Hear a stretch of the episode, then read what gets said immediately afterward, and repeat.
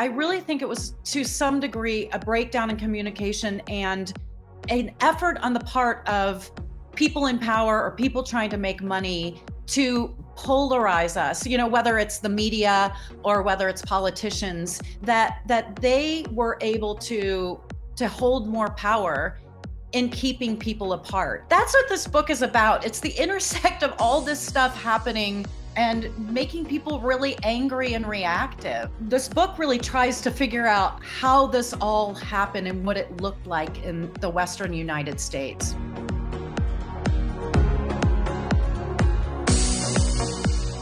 This podcast is made possible by Utah Humanities as part of the Utah Center of the Book's annual Utah Humanities Book Festival.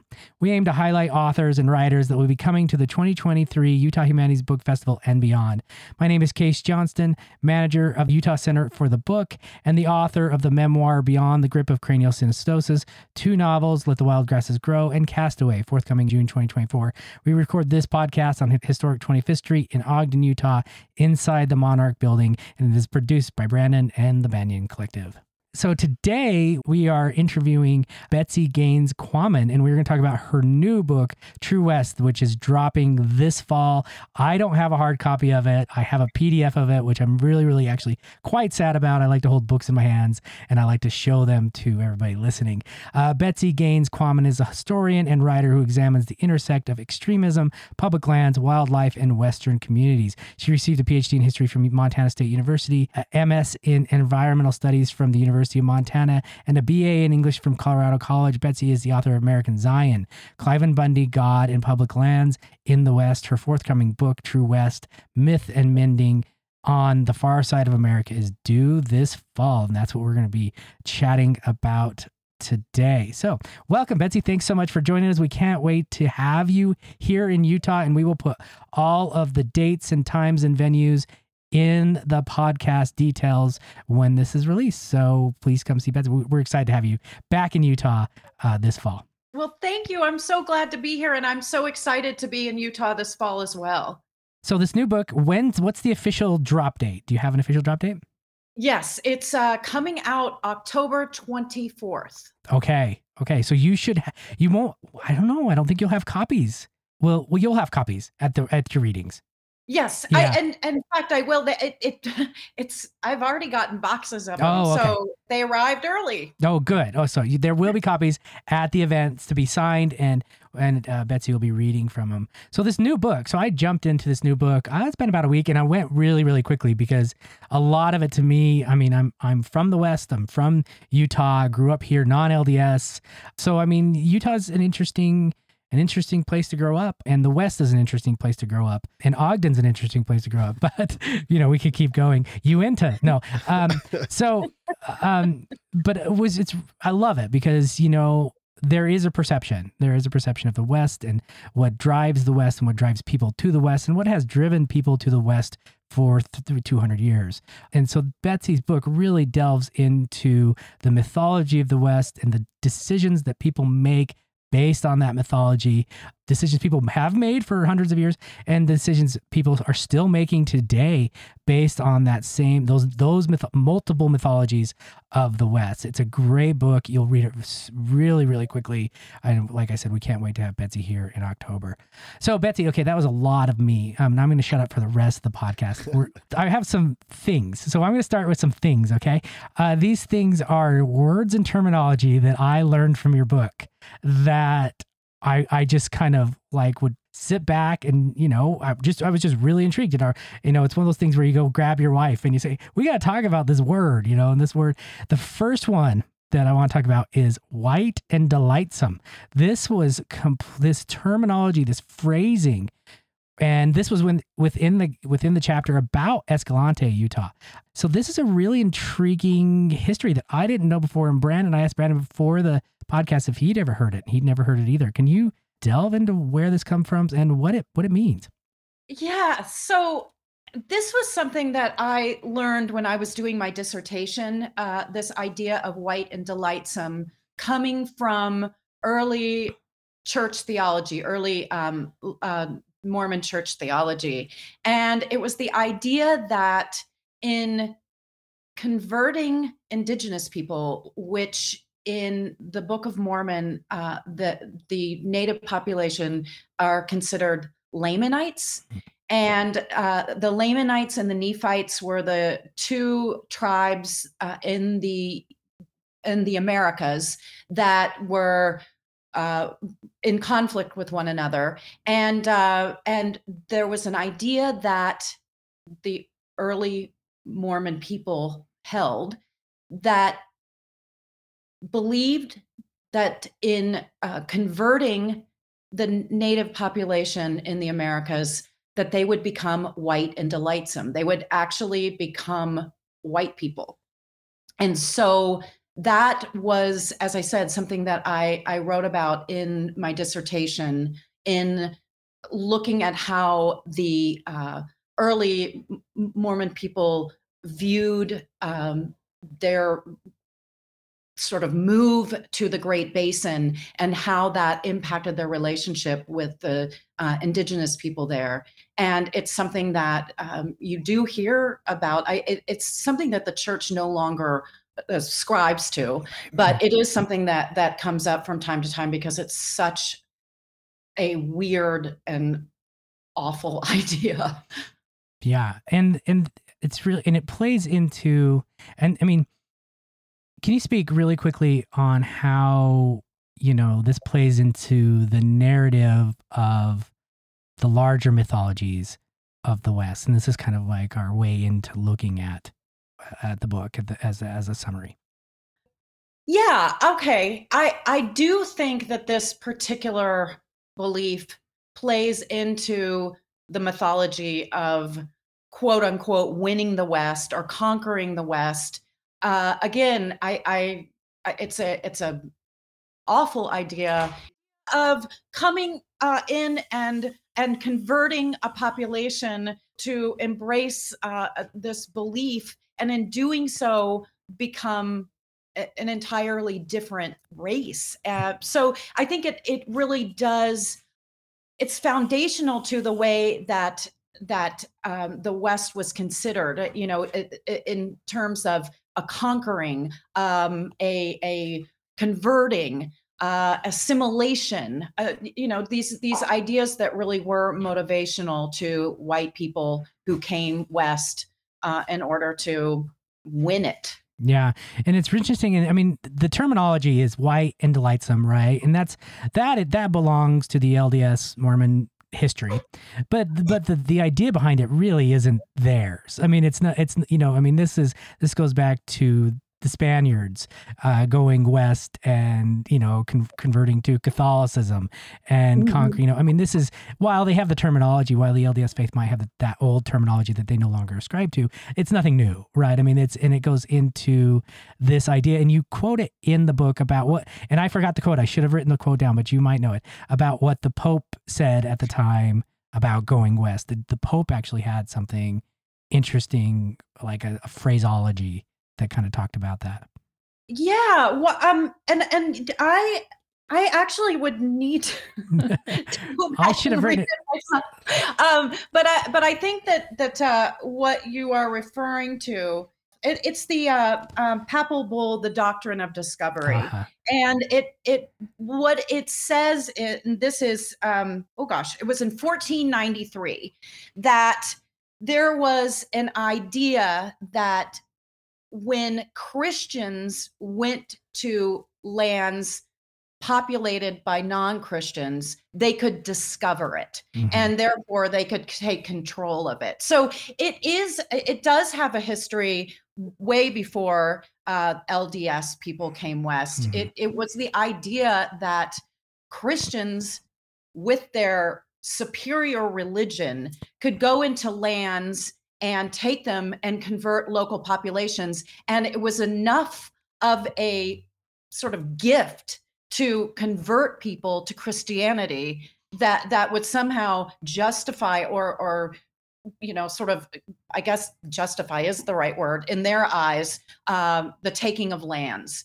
And um, and so yeah, you're absolutely right. This is something that that has been done by European uh, colonialists for hundreds and hundreds of years. Yeah, it it it's intriguing to us because being Utahns, being Westerners, that kind of thing, and where the where this kind of terminology pops up, and it's you know it's it's not that long ago. I mean, no, truthfully, none of this is that long ago. That's the that's the interesting part. So I mean, in this place, and this is kind of weird, just kind of tackling that that myth of of religion and Christianity and moving west and and discovering and converting and all of that kind of stuff. But there are there are other myths that you really jump in into in the book um, that are part of that Western mythology. That are, I mean, are they all are they all kind of religiously based, or are do you can you separate something like Manifest Destiny that you talk about in the book from that kind of religious Christianity um, movement west? Can you, uh, is it possible? That's a really good question. I mean, I I think that I, I think that it's completely tied up in religious beliefs. And uh, I, I do think, in terms of the way that America was perceived and also the West, is that it was God given. I mean, with the with LDS, this was something that Joseph Smith prophesied that that uh, going to the land of Zion. So that, of course, was in Missouri. Actually, it was in Ohio, Missouri, Illinois, uh, and then it was taken west. And so the idea of the Latter day Saints uh, coming into the Great Basin, the Colorado Plateau, uh, they brought the idea of Zion with them. But just as you were mentioning earlier, these ideas were not solely um, embraced by uh, the LDS population. I think in Manifest Destiny, it was this idea of of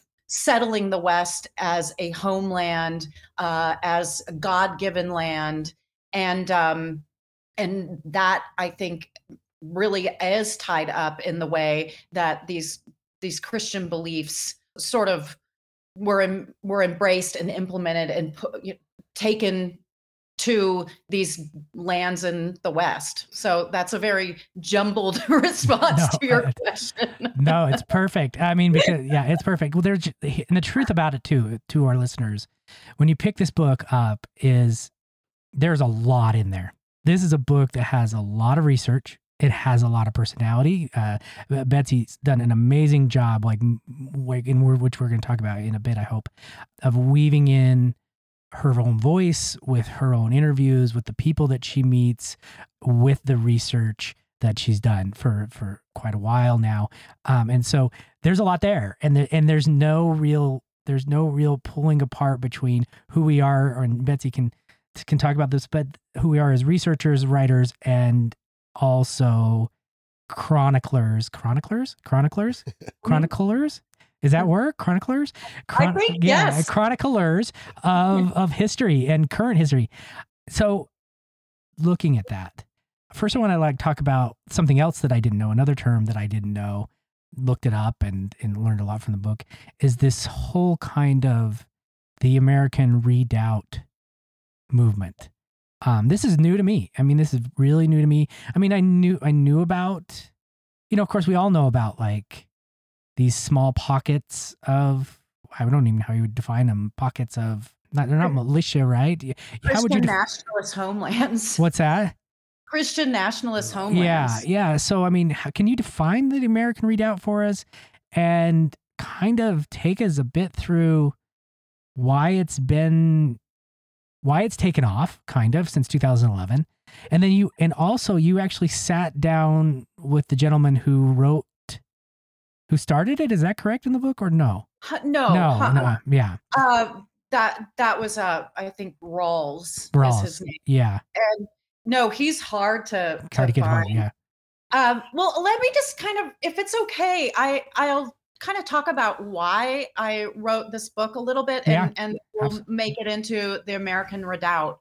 This is a companion piece to American Zion, which mm-hmm. was about the Bundy family and uh, the motivations that have taken them to the Bundy Ranch. That was the standoff in Nevada in 2014. And then the takeover of the Oregon uh, Wildlife Refuge, Malheur.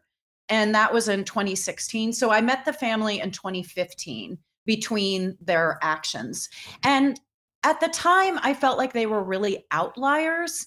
And what we've seen in the last handful of years is what uh, writer Todd Wilkinson has called the Bundyfication of Mm. the West. And I would even argue the Bundyfication of America. Hmm. I, I think that we saw that on January 6th uh, during the insurrection at the Capitol. So this book in it, it, it was my my sort of take on why this is all happening and why the West plays such a big role in the radicalization of the United States um, during the Trump years, but the seeds were there before the Trump years. So, in looking at what has happened, I, I, I've, I, in- addition to looking at militia maneuvering and the building of white nationalist homelands in Idaho, I, I looked at how people are moving west and what are the motivations uh, for for their move here? I mean i, I think we saw a lot of um, covid refugees. We saw we're seeing climate refugees even though we're on the forefront of climate change. I think people have romantic notions about the west but also the west and in particular idaho but it's also spilled over into montana uh, and oregon and washington. There is an idea that this is a place where people should come to await an impending civil war. And this is something that's been promoted by any number of, of figures. Uh, the latest is the American Redoubt. And, uh, and that is a movement where people who are conservative um, Christian nationalists, mainly white, are moving into mainly white communities. And the, there this is we're seeing it quite a bit in uh, in and around Coeur d'Alene. And I don't know if you recall, but Coeur d'Alene, right around Coeur d'Alene, there was a, a place called Hayden Lake Mhm. in oh my gosh, was this the 90s? Um, and uh, and it was owned by a man named Richard Butler, who was a um, uh, he he had the Aryan Nations, and it was a neo-Nazi uh, compound, and uh, he was actually run out of town by the local people in Coeur d'Alene, and um, he was bankrupted. the The Southern Poverty Law Center sued him. The property was acquired by a man named Greg Carr, who is this wonderful philanthropist in uh, in uh, Idaho, and it was given to um, a college in Idaho as a peace park. And what we've seen since then is there have been so many people who have been motivated by this sto- this American Redoubt story that this is the place where you come and prep for a conflict uh, with the government. Uh, this is a place you'll be um, safe. This is a place that you'll be around like-minded people, and also uh, there are actually real estate agents that specialize Hmm. in finding properties for people who have this particular ideology. Hmm. So it's really been uh, um, something that's been intentional. There, there is a situation right now uh, in uh, um, Coeur d'Alene where the Idaho Freedom Foundation and, again they're they're all over idaho. They're not just in um, north idaho. But uh, but they've been permeated um, or rather uh, excuse me uh, uh, the republican party in idaho has been taken over um, to to a large extent by um, extremists. And uh, and as i said it's been done in a very intentional way. It's been uh, years in the making. And i have been lucky enough to meet some moderate Republicans who are working really hard to take their party back.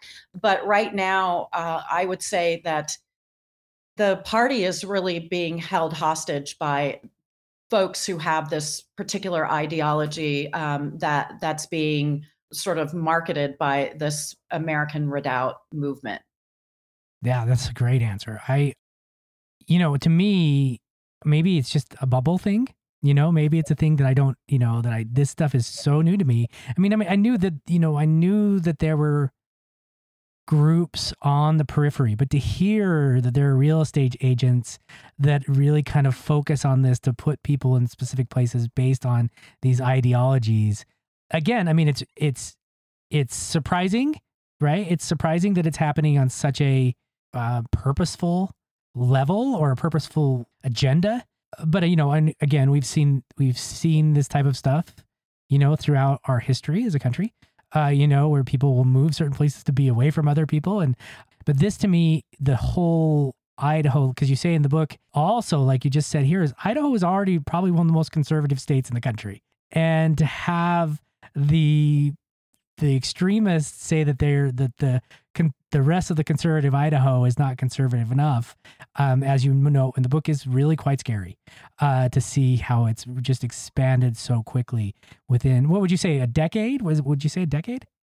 Well, I, I you know I'm I'm thinking of yeah it it had it had the elements. I mean, I you know we we know that Ruby Ridge happened in Idaho, and then the Aryan Nations was in Idaho. Uh, people have been looking at Idaho as a uh, a place to to um, sort of cultivate this movement, but uh, I really think it accelerated. Uh, oh gosh, I the, they've been working on it for a, a couple of decades, mm-hmm. I would say and um but you know things people moved west at a great clip during the pandemic and uh and you know that that's when i spoke to ammon bundy who uh i really felt was going to make covid protocols and some of the you know i, I mean for example brad little uh, issued a shelter in place uh, order at the beginning of uh, the pandemic. He was the Idaho governor. He's a very conservative Republican, but he was um, hugely unpopular to these sort of radicalized uh, anti-regulation folks, and he became a target uh, in in Idaho politics. And Ammon Bundy ended up running for governor against him as an independent. He was initially a Republican the Idaho Freedom Foundation supported Ammon Bundy. He actually got 20% of the votes, which is remarkable. And when the COVID sort of the, when pandemic happened, I talked to Ammon Bundy on the phone, and uh, I I really felt like uh, this was going to be his kind of next Malheur, and it and it ended up being something that he used as a central campaign. He fundraised off of it. He uh, re- his profile uh, emerged. I mean, a- as a participant and one of the architects of the Malheur Wildlife Refuge, he kind of risked falling into obscurity uh, after that issue. And he didn't you know he was he was in jail for two years but he didn't serve he, he was acquitted in nevada and uh, oh sorry it was a mistrial in um, nevada and he was acquitted in oregon. And so this was an opportunity for him to emerge again. Uh, i think he really likes being in the spotlight. But when i talked to him he was not embracing the the conspiracy theories that that we were seeing emerge in and around the the the virus. He, he he didn't think as many people were dying of COVID as was being reported, but he was not involved in QAnon. And and so I'm answering this question all over the place because as you say, this this book is about so many things yeah. and and covid was an accelerant and so qanon was the movement that people were embracing that there was you know some person named Q who was going to save America from deep state, and it tied into all these weird uh, beliefs like the or excuse me the Democratic Party and uh, Hollywood were pedophiles, and in any case, what happened over the course of two years is Ammon ended up getting very involved in QAnon uh, hmm. sort of thinking. And most recently, he has been sued. Uh, and, and in fact, the, the hospital was awarded $52 million.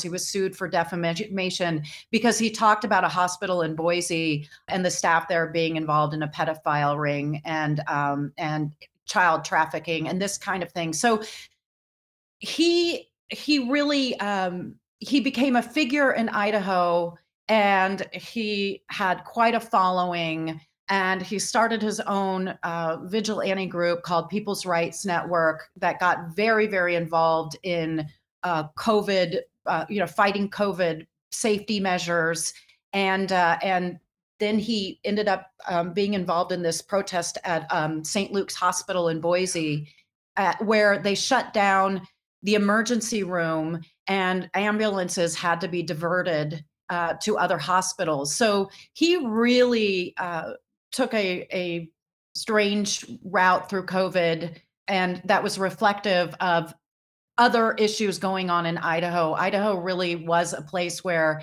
you saw this. As I said, it had been in the works, but it was a rapid acceleration of radicalization. Yeah, and like I think you, you, you note in the book that originally when you talked to him, you didn't think that this was a hot topic for him, but then it was his want of that spotlight that pushed him or other people too, right? Who expected him to be a part of this, pushed him in that direction towards, you know, kind of in the end where they shut down the hospital and they all of that kind of stuff. That his original intent wasn't there, but the movement kind of, the movement kind of took him with it. Yeah, or did he take I, the movement? Um, yeah, I I would say that that's that's an interesting question. Um, I the, the, the medical freedom movement, which was you know mm-hmm. anti-vax and this sort of push not to impact businesses, to let churches uh, have congregations meet, to to you know they were burning masks and and this kind of thing. And I I think that that QAnon and mm-hmm. um, the anti-vax movement really sort of intersected. I mean, I, that that's what this book is about. It's the intersect of all this stuff happening and making people really angry and reactive. And so, you know, right before the January 6th, I was watching um event, uh, and it wasn't right before. It was actually in October uh, before the vote. I was watching. Uh, I was streaming the the Red Pill Expo, which is a big uh, event of conspiracy theorists, uh, anti government folks, and people who are prone to to I, I mean I, I, you know I, I'm trying to think of an example. This was Stewart Rhodes, who is now in jail for um, his role in the January 6th event, and he started the Oath Keepers. He was on stage with uh, oh gosh Wilkins. What was his name? He's he um, he directed the the documentary Plandemic, mm-hmm. and he which was which was um, one of these big conspiracy theory uh, movies about the origins of COVID and and what COVID really was. And he and then they shared a stage with a guy who is very very um, certain that the planet is being led by lizard people. Mm-hmm. And then at lunch, there was a movie called The Titanic Never Sank. Mm-hmm. And so I was watching all these folks intersect uh, you know, in space, I mean, social media, but also this was in person. This was held in Jekyll Island, uh, Georgia, I believe. And um, and so they were all getting together. And I think it was the, this intersect of all these various um, disgruntled activated people that that really precipitated so much of of the unrest and and you know and violence and and then add to that the layer of black lives matter so mm. so there was also this this idea that Antifa and um, these protests were breaking out in urban areas, and there was a uh, there were people who were showing up with guns or or in in some cases starting militias to combat all the things that were going on at once. And um, and I think that's this book really tries to figure out how this all happened and what it looked like in the Western United States. Yeah, and it does an amazing job. And it starts at its roots. It starts at the roots of what these myths are going west, looking at that it's it's going even though they're they it, it can be discovered and it can be conquered and it can be taken.